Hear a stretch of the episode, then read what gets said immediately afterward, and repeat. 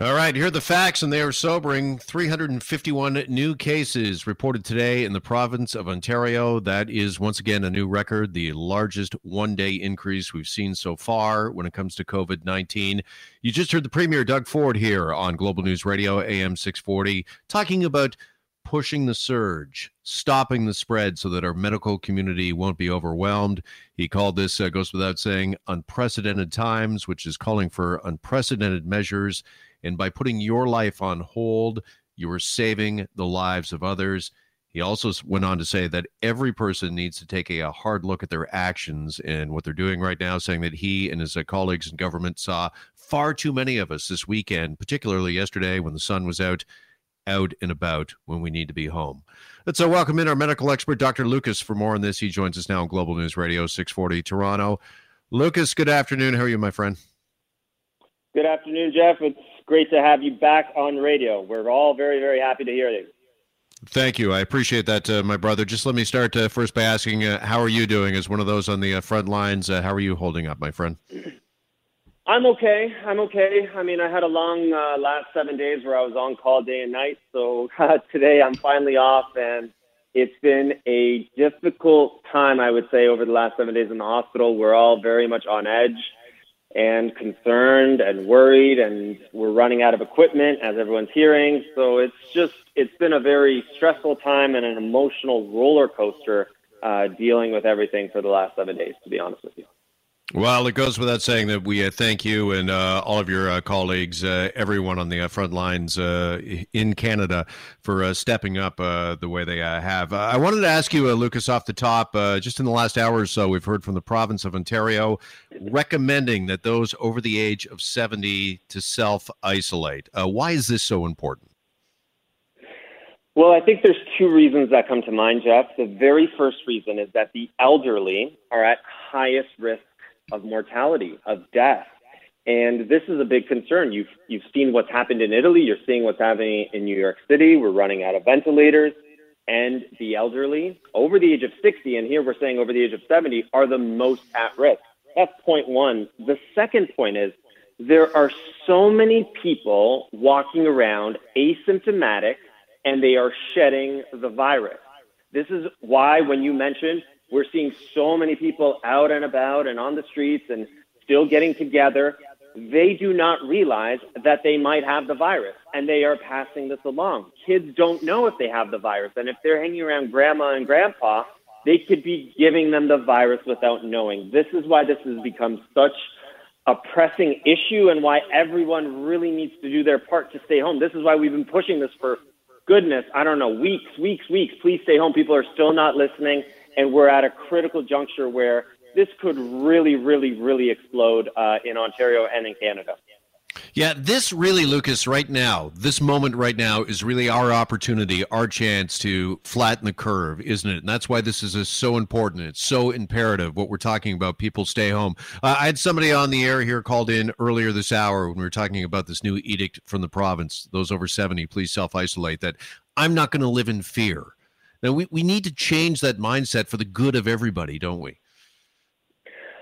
That's an excellent point, Jeff. I mean, at this point, we all need to think, how can I help the community? You can't be selfish. You can't be thinking, oh, I'll be fine, and don't think about everyone else together. We have to band together. It's all hands on deck. Even if you feel great, you don't realize your effect on someone else. So I am firmly urging every single person to come together. This, as a nation, and my goodness, as a world, we need to come together and take this seriously. Otherwise, there's going to be wave after wave after wave of this, and no one's going to get better. And there's predictions, Jeff. I mean, you may have heard it yesterday from Dr. Fauci. There might be 200,000 Americans that die. Like, I mean, I, I don't even know what the numbers are projected in Canada, but this is huge. And people, please take this seriously. We all urge you. Yeah, not only because you could be asymptomatic and unknowingly uh, spreading uh, COVID uh, to others, but uh, also I want you to talk just, if you could, briefly, Lucas, about what the medical community is facing when it comes to being overwhelmed and the amount of uh, supplies and personal protective uh, equipment that is available right now. Because we just had the Premier of Ontario, Doug Ford, talking about stopping the spread and pushing the surge, not only for people's health, but if we don't do that, this is going to really overtax the medical community and sadly, sadly, there might be those that can't be treated because our medical system is just so overwhelmed. Well, thank you uh, for bringing that up, Jeff, because I'll tell you, I told you I just did seven days and seven nights of calls. I had to do high risk procedures with the same mask for three straight days. That's all we had. We are on the verge of running out of masks, running out of gowns. That's just to protect us. You hear stories all the time about the emergency workers, the ICU workers. People are coming down with fevers. They can't come to work. The whole system is stressed. We don't have the equipment. You see people wearing garbage bags, nurses wearing garbage bags around them to, to use as a gown. This is very serious. So that's number one. Number two, the ventilator uh, situation is incredibly worrisome. We may get to a point where doctors are going to have to decide in the hospital you get a ventilator and you don't get a ventilator. And in Italy, that's what they're doing. People over the age of 60 or 70 that were coming in with this virus were not even being offered a ventilator because there's not enough of them to go around. This is a serious risk for the personnel, for the equipment, and never mind, there's just not enough space in hospitals. ICU, st- uh, ICU space, OR space. We're running out of that. If we surge over capacity, this has the making of being really, really bad. Yeah, and again, this is such a critical time. This is such a critical juncture, what we're in uh, right now. Here with our uh, medical expert, uh, Dr. Lucas. Uh, doctor, uh, we uh, woke up here in this province to some very sad news this morning, learning that there were nine, that's right, nine COVID related deaths at a Ontario nursing home up in Bob Bobcaygeon. Uh, just would like uh, your take on what you think is or should be done when it comes to uh, procedures and uh, screening uh, for Ontario nursing homes and just nursing homes, I guess, in general. So, nursing homes are really um, on the front lines of this as well. And the things that we're recommending just up front, and I presume all nursing homes are doing this, and if not, I'm sure they will after this sobering news, is that all group activities, all communal dining, all of that needs to get canceled right away. Not only that, visitation, that also needs to get canceled. There needs to be active screening of all the residents. They need to be checking them for fevers, for respiratory symptoms. I mean, the other worry you're running into, and I think this happened in Bobcaygeon as well, is the staff are also coming down with fevers. The staff are also um, symptomatic and have to be put on quarantine. So they're going to run low off that. So every nursing home needs to take practical and vigilant steps to prevent the same situation that's happening in Bobcaygeon. And my goodness, Jeff, I, I, I really am worried that there's going to be a lot more outbreaks in nursing homes across Canada coming up as well. Yeah, you know, I think we are all concerned about that, Lucas. We are talking about the most vulnerable of our society, uh, those not only over 70, but obviously in their 80s and in some cases into their uh, 90s in these uh, nursing homes. And I do feel it's a great point you bring up about those that are working in nursing homes, because much like working in a hospital, I'm sure they're either short staffed or they feel like they don't want to let their team members down, that uh, they're needed at this time. And while we admire their dedication to their uh, profession and to the people in that nursing home, if there's any question uh, whatsoever, uh, they should obviously stay at home.